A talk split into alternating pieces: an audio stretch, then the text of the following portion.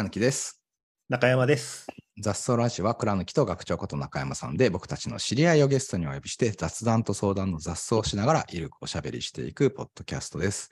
えー今月のゲストは稲垣秀弘さん、雑草、草の雑草の専門家です。よろしくお願いします。はい、よろしくお願いします。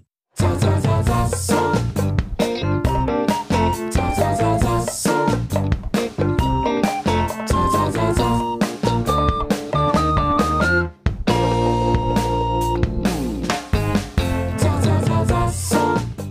前回はあの雑草の雑の部分にフォーカスをして何でもありだっていうところからビジネスでもイノベーションを起こすとか新規事業って雑なところからだしみたいな。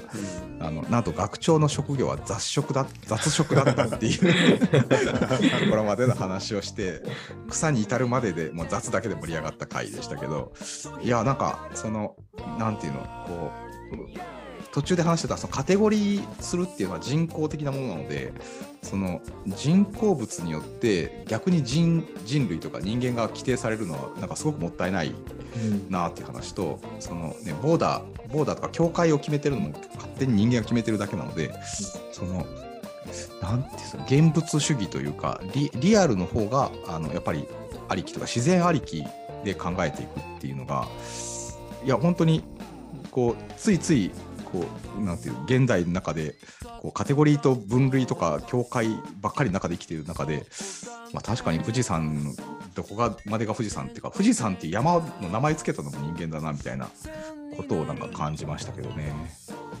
前回の話学長どうでした？あの、まあ、前回雑草の雑の話で、層の話まだししてないねっていう話で終わりましたけど何ていうんですか分類外側をこう線をはっきりさせるっていうふうに捉えるとうん。草って柔らかいじゃないですか。で木が表皮硬くって、うんうんうなんんかそれそれともなんとなく通じるところがあるのではないかっていうふうに思いながら聞いてました。う。んだからあの前回倉貫さんが雑草魂じゃないけどって言ってあの事業立ち上がった話をしてましたけど、あの、はい稲垣さんの本を読んで一番こう面白いと思った一つが雑草は踏まれたら立ち上がると思ってるかもしれませんがそうね。そうね。雑草は踏まれても立ち上がりませんって書いてあるのが 弱い結構衝撃ねはい。なんか雑草魂っていうど根性みたいな感じがあるけど全然ど根性じゃないよっていう。雑草はあのもうそんなあの無駄なことはしないんですっていう話そうですね、なんか、ね。うん。そうですね、なんか雑草踏まれたら立ち上がるとか、踏まれても踏まれても立ち上がれとか思ってるかもしれませんけど、まあ実際雑草見てもらうと分かると思うんですけど、まあそんなに立ち上がってなくてですね。まあこれ、これかなりの方ががっかりされるんですけど、いやでもそこがやっぱり雑草のすごいとこで、いやいやなんでそもそも立ち上がらなきゃいけないんですかっていう話なんですけど、うんめちゃくちゃ面白いじゃない、そうですね。うん。だって植物にとって大事なことって何かって言ったら花を咲かせて、うん。まあ、種を残すことが植物にとって一番大繁事栄繁栄す繁殖。繁栄するために、今まあ、うん植物の目的って割とシンプルなので、うんうん。まあ、だとすると踏まれても踏まれても立ち上がるって結構無駄なエネルギーを使っていることです。それだわ、ええ。まあ、だからやっぱり雑草って踏まれたら、じゃあ踏まれながらどうやって花を咲かそうかとか、うん。踏まれながらどうやって種を残そうかっていう方にエネルギーをはい使うんですよね。はい、うんそういうなんか、なんだろう、本当に大事なことを見失ってないっていうか、はいはいはい。ぶぶれてないっていうか、うん。そこがやっぱ雑草すごいなって思うんですよね。うん。逆らってないっていうかねそうですよね。なんか踏まれたらちょっと立ち上がりたくなるじゃないですか、絶対。ね 何くそって、うんそういうこと思わないっていうのがすごいなと思って、いやいや、大事なのは種残すことだからっていうところをもう絶対見失わないんですよね。めちゃくちゃ本質的なんだよな それそれこそまさになんかパーパスみたいな話ですよね。そうそうそうです、もうそうですね。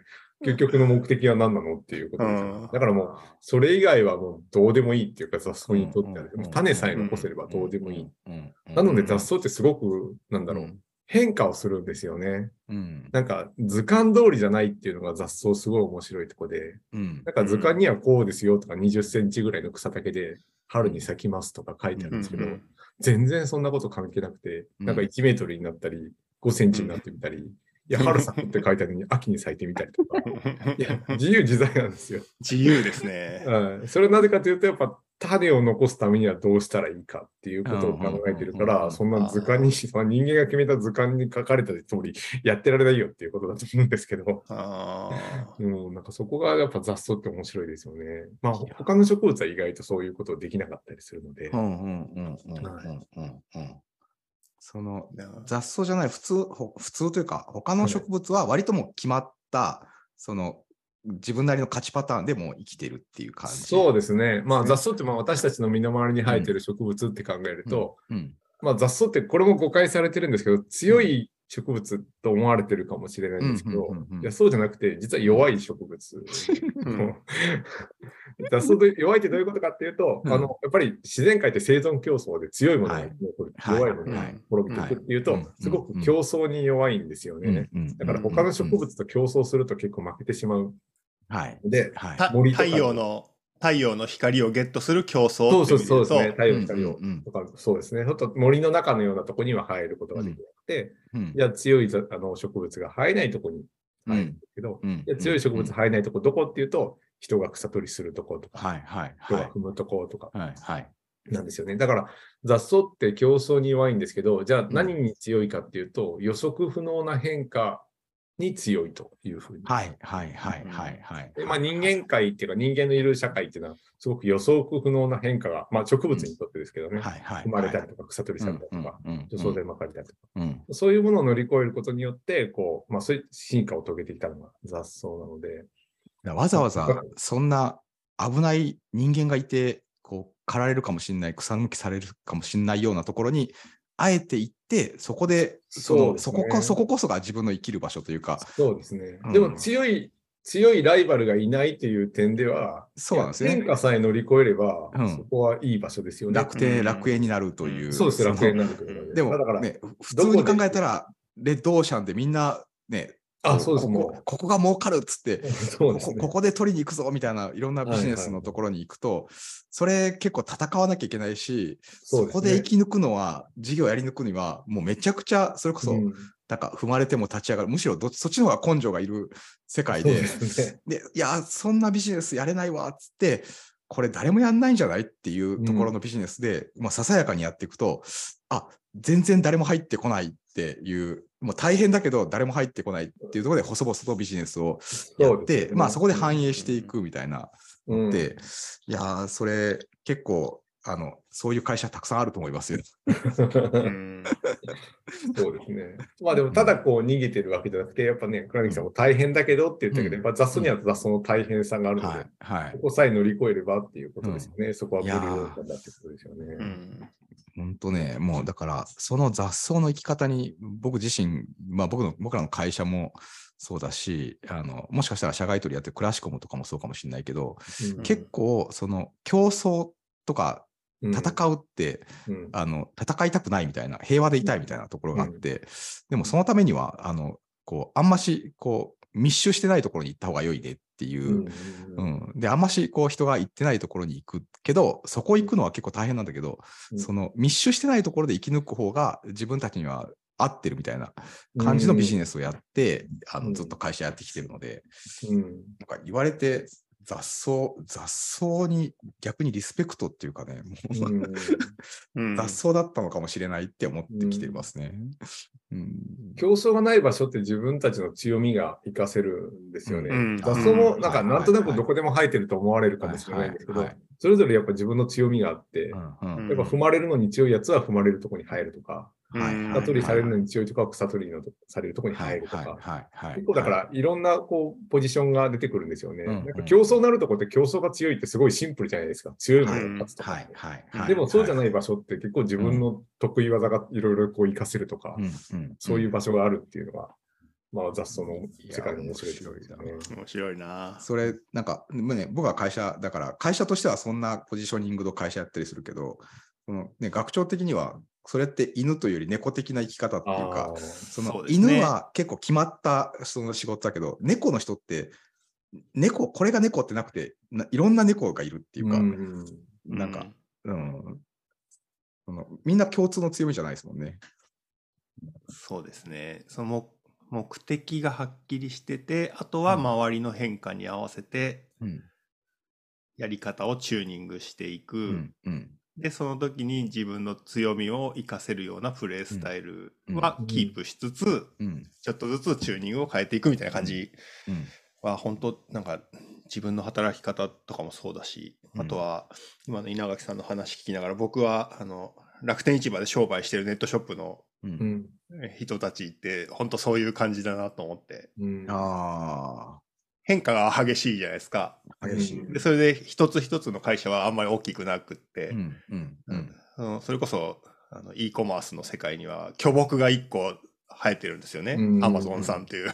アマゾンっていうね、アマゾンっていうね。巨木 密林 巨木がこうあるから、競争ではこう、日光を取りに行くの難しいですよね。中小企業とかだと。あの密林の中で商品出してもね、価格競争で負けますからね。そう、まさに密林の、うん ジャングルの中に雑草は生きていきにくいので、で、いいお客さんを増やしていきたいみたいなところが、こう雑草が種残すみたいなところうんと多分通じている気がするんですけど、うんなのでそこの目的をぶらさずに自分のプレースタイルは強みを生かした状態でちょっとチューニングを変えていくみたいなのはまさに、それでいろんな、あの、なんていうんですかね、正解のないっていうか、うん。e コマースの正解はこれですっていうのがない、うんいろんな多様なお店の商売スタイルが生まれてきてるっていうのが僕の周りで起こっていることなので、はい。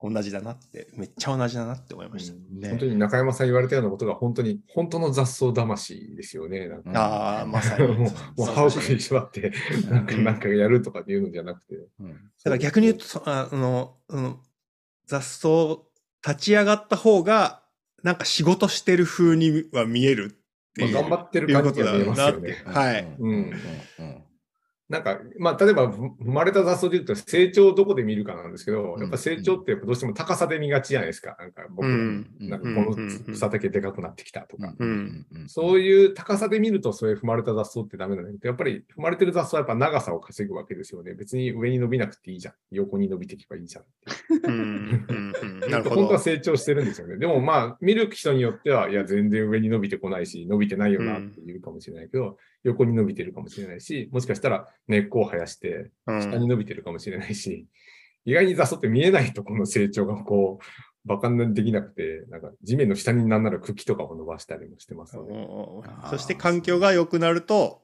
あの上にビヨンって伸びるっていう。うん、でまあし、もうなんなら上に伸びなくても。もいいですよね。別に上に伸びなきゃいけないっていうのも、誰かが決めたルールですかね、人間が決めた。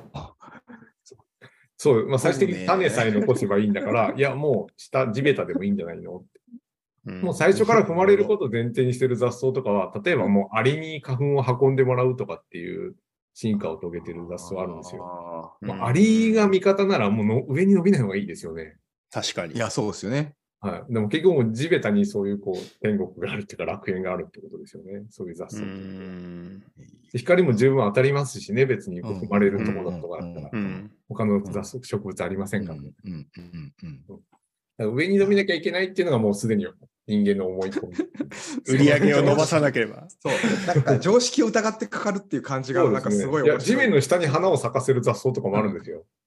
ええ地面の下に花を咲かせるんですよ。地面の下って。下、下ですもん。土土の中？土の中に花を咲かせるんですよ。土の中で花を咲かせる。えーはい。そうすると、この花、この雑草は花が咲いてないよねって人は思うかもしれないけど、うんうんちゃんと花を咲かせて種残してるし、なんなら一番安全なとこで花咲かしてるんですよね。まあ、そのまま、ね、うんそのまま土の中に種が残る。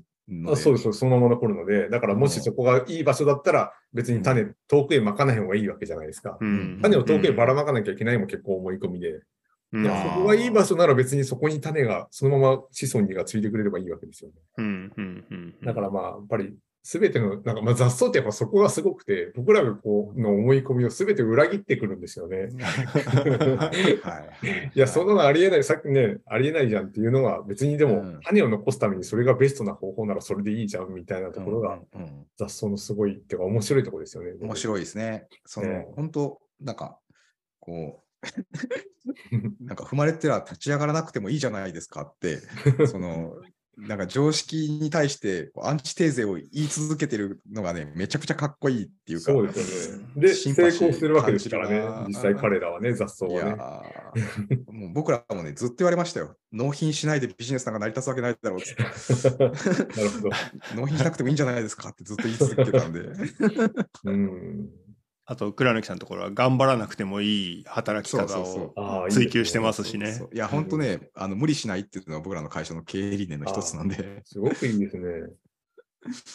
あの抵抗のあると、まあ、これもう本当、僕は前の会社で、あの大きな会社だったんで、大きな会社の中で、その社内変革というか、社内のカルチャー変えようみたいな活動をずっと頑張ったんですけど、その抵抗勢力多すぎて、ああ、はい。そのいわゆるその大きな会社の大きなエネルギー流れの中で、そうじゃない方向に一生懸命頑張るってことは、これ摩擦、摩擦のエネルギーでこううん。自分のエネルギー削られることが多いんですよね。うん。で、それ、それを頑張ってやっていくことももちろんかっこいいし、それでやれたらすごいことなんだけど、うん。いや、もう、その、う無駄、無駄っていうかね、その、うん。エネルギー、摩擦でエネルギー消えるのは本当に嫌だから、で、自分の会社を作ったら、自分に共感してくれる人たちとだけ仕事をしていけたら、摩擦がないので、エネルギーがめちゃくちゃ進むっていうか、前向きに進むって、いや、そっちの方が絶対良いなっていう、なるべくその摩擦とか抵抗のないところで、うん、こう、物事を進められるようにした方が、あの、こう、僕らにとってはその方が、あの、やりやすいし、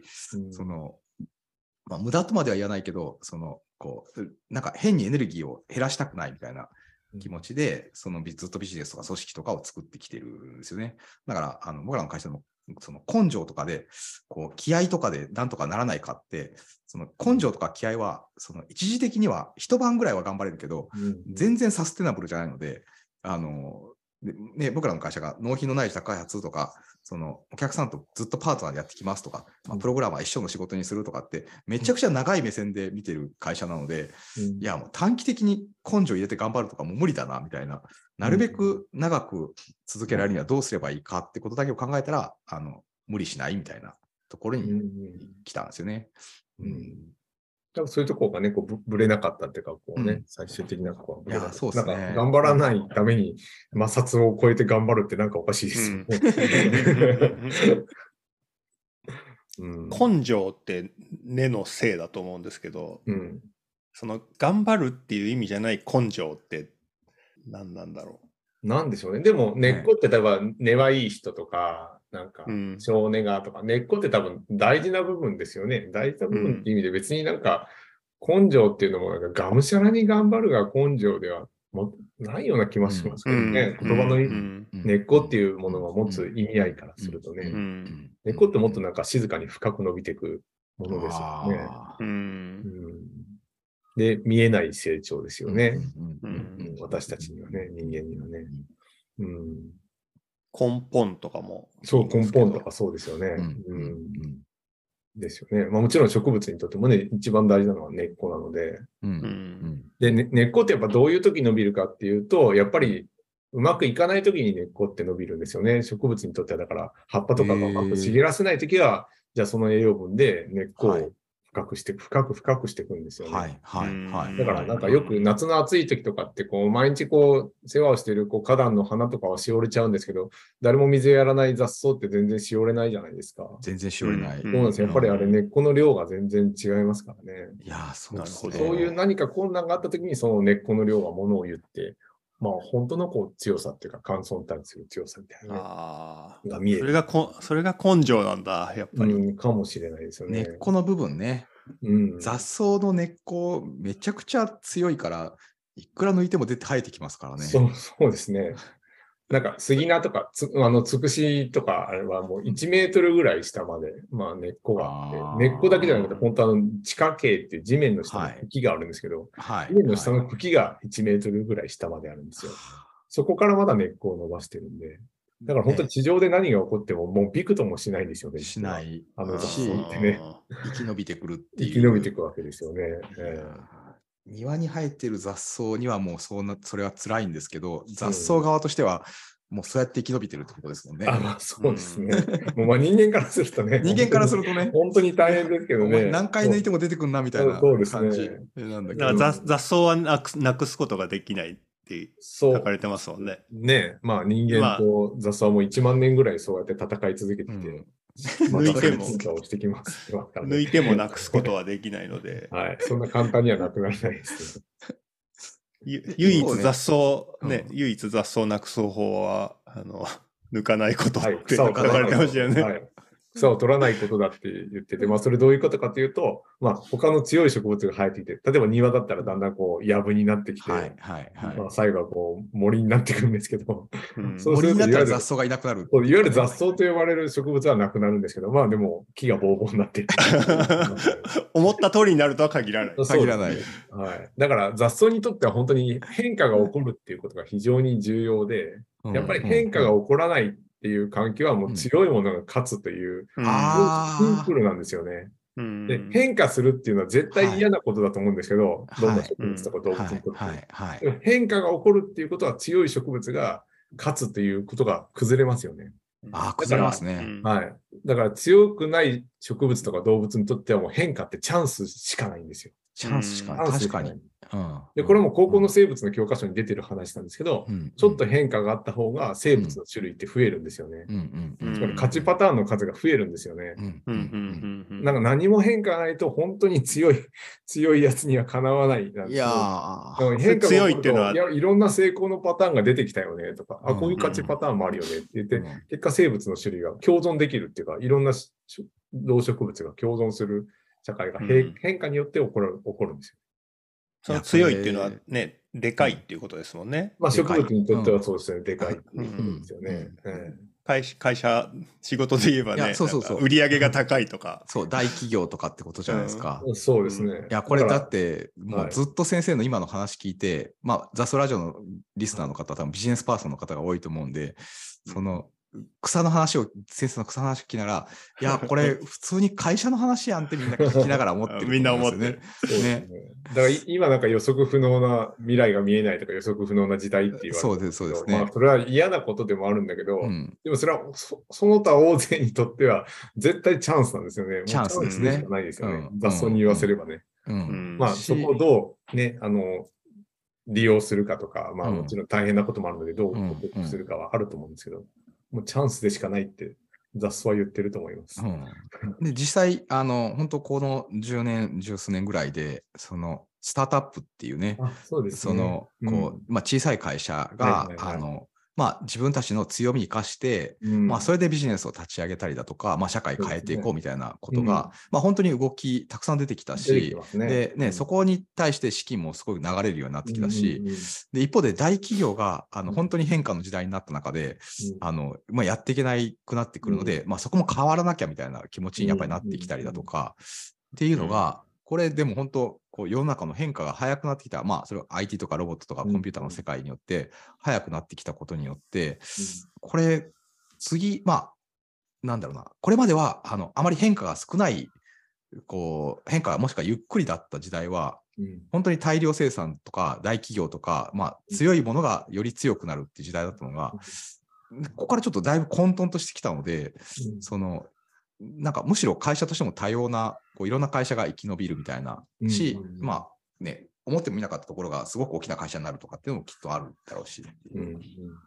でもそういう意味で言うと、でスタートアップっていうくくりって、あの、どっちかというと、将来は、あの巨木を目指してますよみたいなニうん。ュアンスがちょっと強い感じがしま強いすよね。強い強い。雑うんじゃなくて。うん。うん。だから、もっと雑草的な会社が増えていくと面白いですよねい。や、面白いし、なんかね、その本当変化、さっきの変化ががある方が、あの雑草には良い時代だっていうのは、これなんか希望がある話ですよね。ううんんじゃあ草取りされないと困るんですよね、雑草って実は。どんどん変わってほしい。どんどん こう、どんどんね草取りしてほしい、どんどん踏んでほしいって実は思う。環境、環境の変化があって大変であってほしいっていう。そうですね。えーで、やっぱそれに耐えるとかじゃなくて、うん、いかにそれを利用するかっていうのが雑その基本戦略ですうんよね。うんうん草取りされることによって増えるとか、うん踏まれることによってうんうん、なんかうん、まあ、踏まれて種をくっつけてるはい統計はいはいはいはいはいはいはいプラスに変えていくってことですよね。うんその逆境、逆境なのがむしろその生き延びるための術になるっていう。そうですね。うんうん踏まれた方が靴の裏に種つけていろんなとこ行けんじゃんみたいな。そうなんですよ。はうんうんい。うんいや、その発想はでも普通にビジネスしてるとなかなか思いつかないっていうか、うん、なんか踏まれることって耐えることだって思いますもんね、普通ね。この逆境、このコロナの2年間耐え抜こうみたいな感じになっちゃいますけど、うん。いや、これもしかしてチャンスじゃんっていう、うん。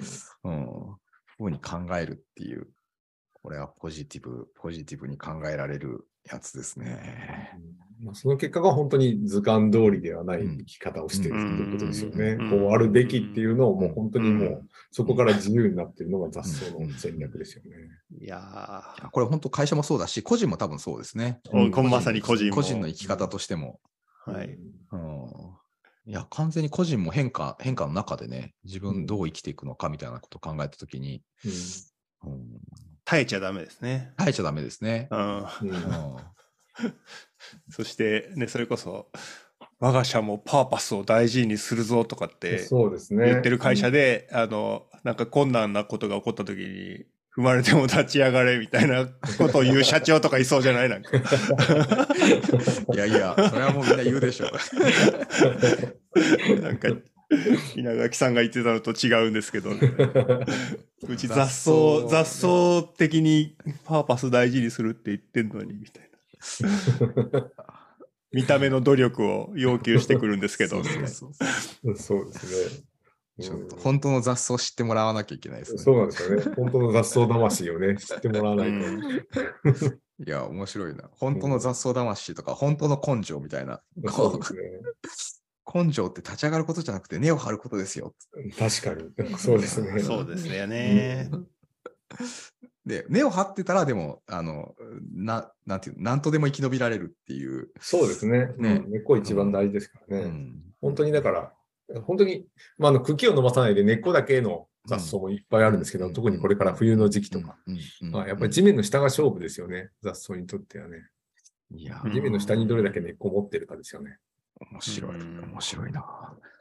そうすると、なんか最近、まあ、あの、いわゆる多様性が大事ですねみたいな、働き方とかも多様性とか、メンバー構成も多様性が大事みたいな風になってますけど、うん。そそあそういう動きって稲垣さんから見るとどんな風に見えるんですか？その人間人間の多様性大事だよねみたいな動き。これはすごい難しくてですね、いや、僕も多様性が大事だよとか、個性が大事だよとか言ってるんですけど、でも、例えば研究室のメンバーが来ると、そこそこ揃ってほしいなって思って る。例えば、個性が大事だよって言うんで、なんだろう。例えば、こ個性的な学生に集まってほしいとか思ってしまう。なんかあんま優等生じゃなくてみたいな。うんなんかそれもでもやっぱりちょっと違うよなって今思って、だからやっぱ人間が多様性を扱うっていうのはすごく難しいことで、やっぱり、多様そうですね。前回は多様なんだけど、やっぱ人間は理解するためにある程度分類したりとか、順位つけたりとか、格好しなきゃいけなくて、でもまあそれは人間の脳のために仕方なくやってることで、うん。本来は多様なんだっていう、うん。こうしっかりとこう、わ分かっとくっていうことですかね。なんかやっぱりなんかともすると僕も揃ってほしいと思ってしまうし、なんかもう外れ物は出ないでほしいと思ってしまう自分もまあ正直なところなので、まあでもそれはまあ人間の脳のために仕方がないことで、まあでも別にそれは彼らの価値とかでもないしっていう。そうですね。えーそれは私の評価であって、みたいなところを、うん。うんうんまあ、まあ、そこ行ったり来たりですね、私も。難しいですね。人間が多様性を扱うのは、だから、多様性ってみんな簡単に言うけど、実は難しいことなんだっていうことを知って扱うっていうことが大事かな。うん。うん。うん。うん。うん。し、まあ、あの、多様かどうかは、多様性を求めるというよりは、あの、結果として多様になってしまうっていう、ううんんうんことだなという感じはするし、あの、まあ、やっぱりこう、まあ、研究室もそうかもしれないし、ゼミとかも会社もそうかもしれないけど、やっぱある程度の目的を持ったときに、あの、一定の揃った価値観とかで、こうん。う、人が集まってしまうのは、これはもうしょうがない。うん。その、こう、目的のためにはしょうがないっていうところがある中で、でもそうした時にも、あの、一人一人見てったら、めちゃくちゃ違う人間なんですよね。うん。ううん。ん、なので、個々人見たらめちゃくちゃ多様だなって僕は、なんかう、ん。その、僕らの会社とか価値観めちゃくちゃ揃ってますねって言われるけど、うん。いや、中にいる人たち一人一人めちゃくちゃ違う人だと思ってうん。いうふうに思うのでうん、その、ど、どこに目線を置くかで、その、うん。多様と見るかどうかって、うん。結構変わってくるな、みたいな。うんうんでもそれ別に狙ってやったわけじゃなく、まあうん。いろんな人が集まったら結果多様になってたなっていうだけのなので、ううん。んというその多様のこう意味付けというか、うんこう位置づけみたいなところはなんかありそうだなというふうに喋ってるとまたこう第2回がうん。十分取れ高があったということああっという間ですでね。いやーじゃあちょっとあのー雑から始まり、ようやく草の話が出て、根っこの話まで来たので、ちょっと第3回どうなるか、どんな話になるかわからないですが、はい、また次回お話できたらなと思います。ということで、今週はこの辺で、それではまた来週。雑草